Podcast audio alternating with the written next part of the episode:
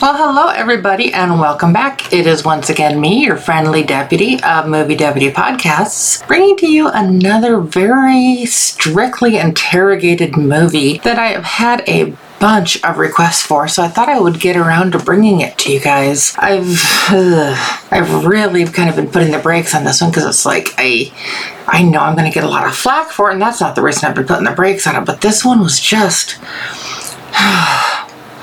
If you've already seen it, I'm sorry. If you haven't, this might help.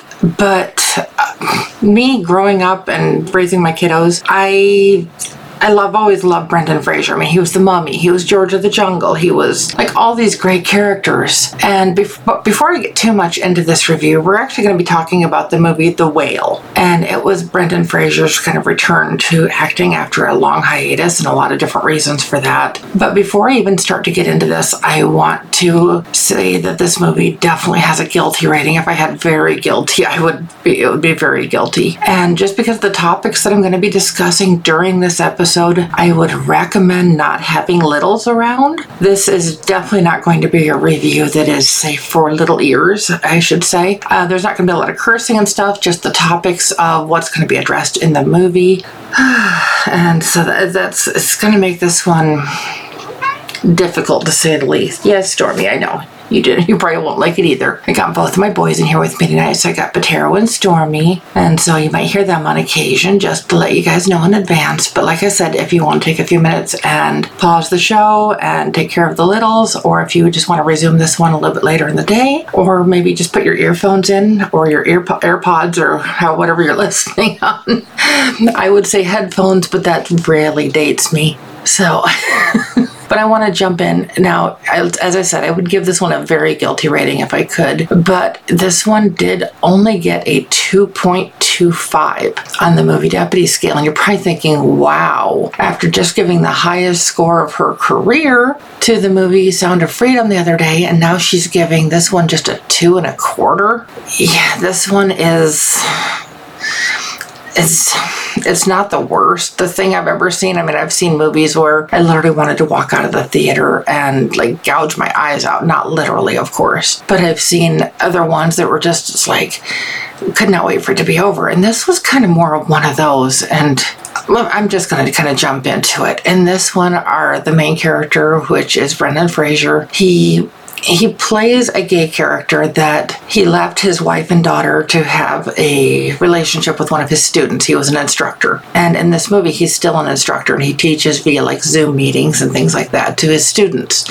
So they have no idea who he is or what he looks like or anything like that. But his relationship with this student of his kind of went kind of far and ultimately depression ended up getting kind of to his to his lover and he committed suicide. So that left Brett the I'm trying to remember Brendan Fraser's name uh, his character's name in the movie and I should have probably looked that up but it's been a little bit since I watched this so I do sincerely apologize on that so yeah, that's just not helping me a whole lot on that. I'm sorry. I'm actually looking it up here real quick for you, so I do apologize. Charlie. Charlie is this guy, the character's name in this movie. Like I said, I should have had that ready to go. So again, I apologize on that. But yeah, like I said, it just throughout the movie we are seeing very graphic gay things that he's watching, and we are seeing other references to his gay relationship.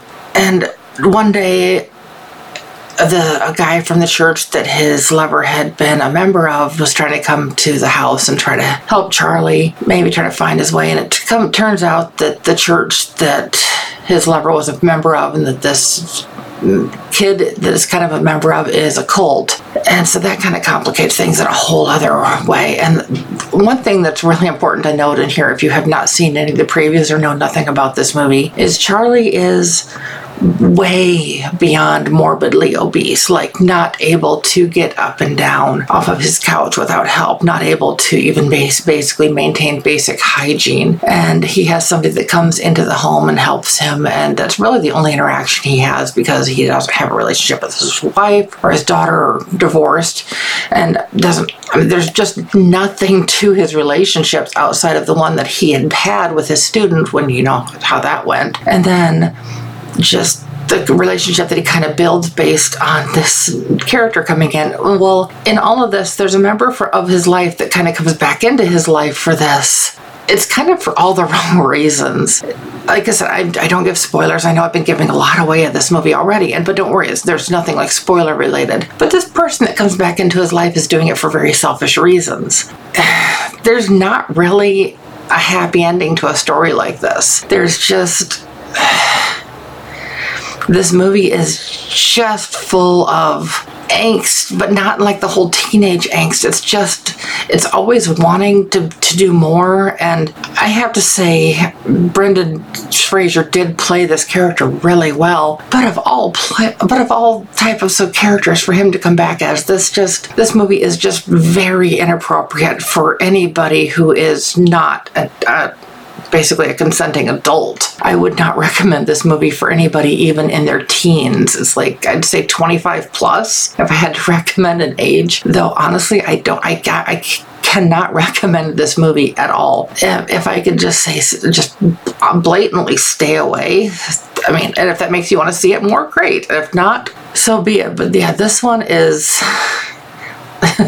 I'd say a waste of film. I mean, I don't understand the reason why a story like this, such as this, is even told. There in the, like in the credits and in the beginning of the movie, it, at the very beginning, it does say for Charlotte and Abe, but never describes who Charlotte and Abe are anywhere in the credits in this. And then at the end of the credits, it does say a special thanks to the Obesity Coalition for their guidance and support because they really guided a lot of how this character, how Charlie is, and how being so extraordinarily morbidly obese can have an effect on someone's life. That's probably the only part of the story that's even worth like, being a story, but the rest of it just kind of gets lost in translation a little bit. Not that anything is translated, it's not like anything's in a different language, but yeah, this one is beyond difficult, and I don't really have much to say beyond that. It's like I said, it's one that I want that I've had a lot of requests for. I've had over 20 requests to review this movie, and I've just been putting it off because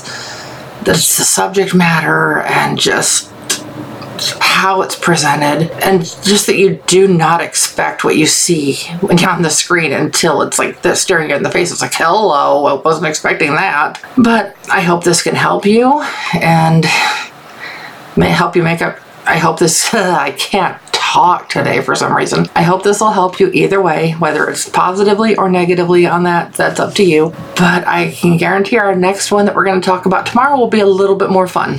Till then, bye bye.